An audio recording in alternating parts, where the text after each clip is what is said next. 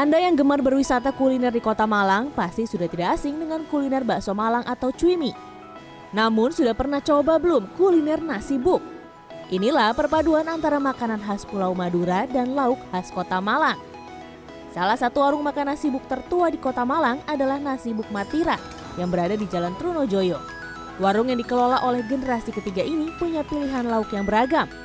Nasi disajikan dengan sayur nangka muda atau sayur tewel, Pembeli juga bisa memilih beragam lauk lain seperti jeroan, daging sapi, sate komo, dan ayam kampung.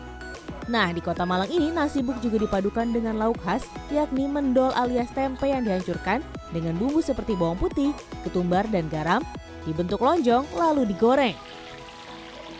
Nasi buk itu khas, jadi setiap ke Malang, apalagi baru nyampe dari stasiun, tinggal jalan dikit, ketemu makanan yang khas. Mendol gimana? Mendol itu the best.